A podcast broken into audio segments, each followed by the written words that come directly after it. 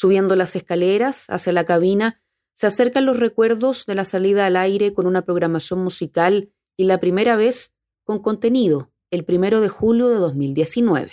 Fíjate que muy oportuna, pero pues como todos los fenómenos sociales, hay una serie de factores que se fueron sumando. El momento histórico eh, en México respecto al movimiento feminista y de los medios de comunicación se, se, vino gestando desde hace muchas décadas, ¿no?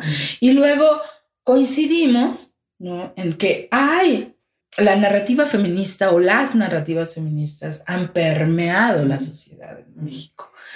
También como respuesta a una problemática terrible de violencia en México.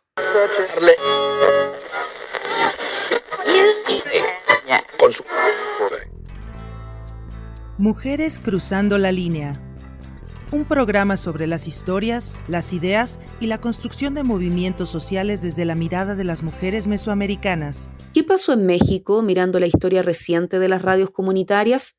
María Eugenia Chávez se fue vicepresidenta de la Red Internacional de Mujeres de la Asociación Mundial de Radios Comunitarias AMARC, coordinadora de la Oficina Ejecutiva de AMARC en México y actualmente es miembro de la Junta Directiva también es integrante de Salud Integral para la Mujer CIPAM. Para nosotros era muy importante que lo comunitario quedase plasmado en la, en la Constitución.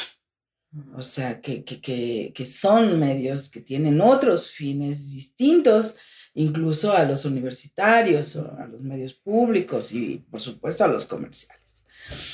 Después de, de muchos años de, de como de pelea y de incidencia, ¿no? De reuniones y de cartas y de pronunciamientos y comunicados y mítines y lo que así. Enrique Peña Nieto, curiosamente, eh, mandó una reforma en telecomunicaciones al Congreso y esta reforma eh, trabajada por, por un grupo diverso de legisladores y de organizaciones también, colocó el tema de los medios comunitarios y fue incluido, en la Constitución eh, en el artículo 28. En 2014 se aprueba la Ley Federal de Telecomunicaciones y Radiodifusión. ¿Y qué es, es lo importante de, de, la ley? Aunque no es una ley que mm, tiene los alcances que hubiésemos querido como sector, sí establece algunas eh, condiciones que nos parecen importantes. Por ejemplo, eh, la reserva del espectro que logramos fue una reserva del 10%. Eso, es por un lado, ¿no? En, las bandas de FM y de AM. Eh, también nos, nos da la posibilidad del reordenamiento del espectro.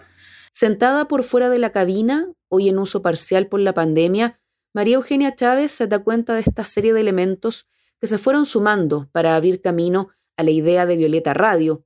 El 23 de agosto de 2017, el Pleno del Instituto Federal de Telecomunicaciones, IFT, aprobó otorgar una concesión de uso social comunitario en la Ciudad de México, la que se otorga en noviembre. ¿Cómo? Pero sí se liberaron seis eh, frecuencias en el Valle de México, no solo en las ciudades, de las cuales eh, cuatro estaban, reserva, estaban dentro de la reserva y fueron para, para comunitarias e indígenas. Y en la Ciudad de México se quedaron dos. Una que fue otorgada a Violeta.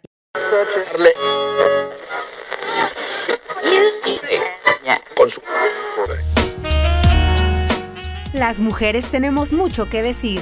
Labios Violeta política, cultura, deporte, activismo, derechos humanos, información general con perspectiva feminista.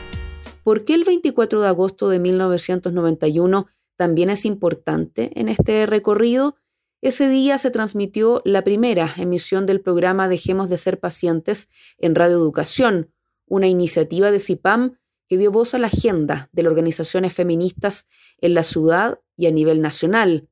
En ese momento, Tener una radio propia era impensado, aunque la idea daba vueltas. La oficina y cabina de Violeta Radio están alojadas en el edificio de CIPAM. Como organización ha pasado por algunos momentos de crisis En 1997 contaba con 40 integrantes. Hoy somos solo seis, relató María Eugenia Chávez, agregando que ella está encargada del área libertad de expresión de las mujeres y las demás también desde distintos enfoques. Cuando el sueño de tener una radio propia podría volverse realidad, la comunicadora compartió cuál fue su siguiente paso. Entonces yo lo que dije fue, miren, a ver, eh, ¿por qué no lo abrimos a otras organizaciones, a otras compañeras, eh, como para unir esfuerzos, pero también como para hacerlo más, más democrática, más plural, más comunitaria, ¿no? Exacto. Entonces, en, en ese momento yo estaba participando en un grupo de WhatsApp que se llamaba Alianza por el Derecho Humano de las Mujeres a Comunicar. Yo eh, y lancé la invitación en ese grupo de WhatsApp, pero no, no, no fui muy explícita. Y las que asistieron a esa reunión fueron CIMAC, Mujeres a Frecuencia, y Aime Vega, aquí en esa sala. este, y bueno, allá allí les hice el planteamiento, ellas aceptaron, les encantó la idea. De esta manera, el IFT otorga la concesión de la frecuencia 106.1 FM a la formalizada Alianza por el Derecho Humano de las Mujeres a Comunicar. Además de los detalles técnicos en la puesta en marcha, se presentaron momentos difíciles en la alianza por diferencias en cómo enfrentar una apuesta feminista y desde una perspectiva comunitaria. ¿Cuál fue el acuerdo entre las partes? Cada quien tenga una franja y plasma sus líneas de trabajo, explicó Chávez.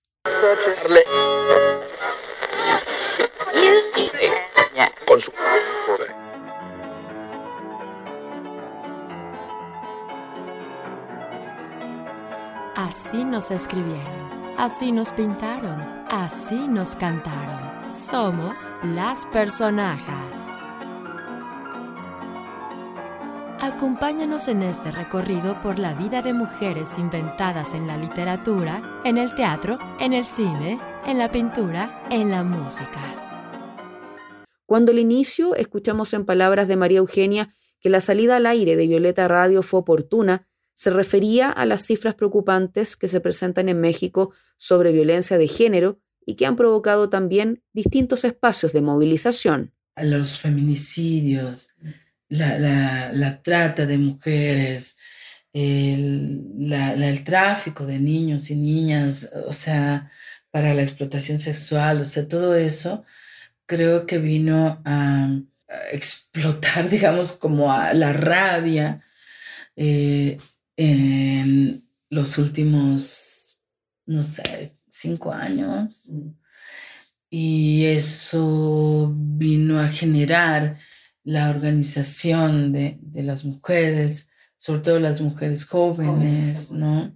Y que yo te creo que también ellas son herederas de una generación de feministas anteriores, ¿no? O sea, digamos que, que muchas de estas jóvenes ya fueron formadas por feministas, ¿no? Entre las paredes de la cabina de Violeta Radio, Chávez responde a la pregunta, ¿cuáles son los desafíos?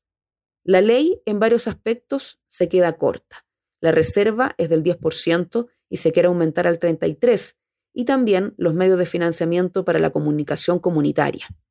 No es un indicador de pobreza, hay que cambiar esa idea, afirmó. Para mí, en términos como de Violeta y de proyecto radiofónico que, pues que hemos estado impulsando eh, desde CIPAM, es posicionarnos como una voz en términos de igualdad la perspectiva feminista tendría que estar en todos los medios de comunicación, ¿no? Pero yo no me voy a poner ahora a trabajar para que Televisa o para que TV Azteca o para que Radio Fórmula este, incorporen esa perspectiva, ¿no? Entonces lo que yo digo es, tenemos que como crecer como emisora, treinta y tantas emisoras que, que cubren la ciudad, este, somos una, ¿no? Pero que, que, que, yo creo que nuestro discurso puede permear. Te esperamos en este espacio radiofónico donde estudiamos la diversidad que existe en el sonido, nuevas formas de percibir géneros musicales y música hecha por compositoras a través del tiempo y del mundo. Sintonízanos aquí en Violeta Radio 106.1 FM o por internet en violetaradio.org. Mientras tanto, Mantengan su escucha abierta. Para Radio Análisis, Diana Porras.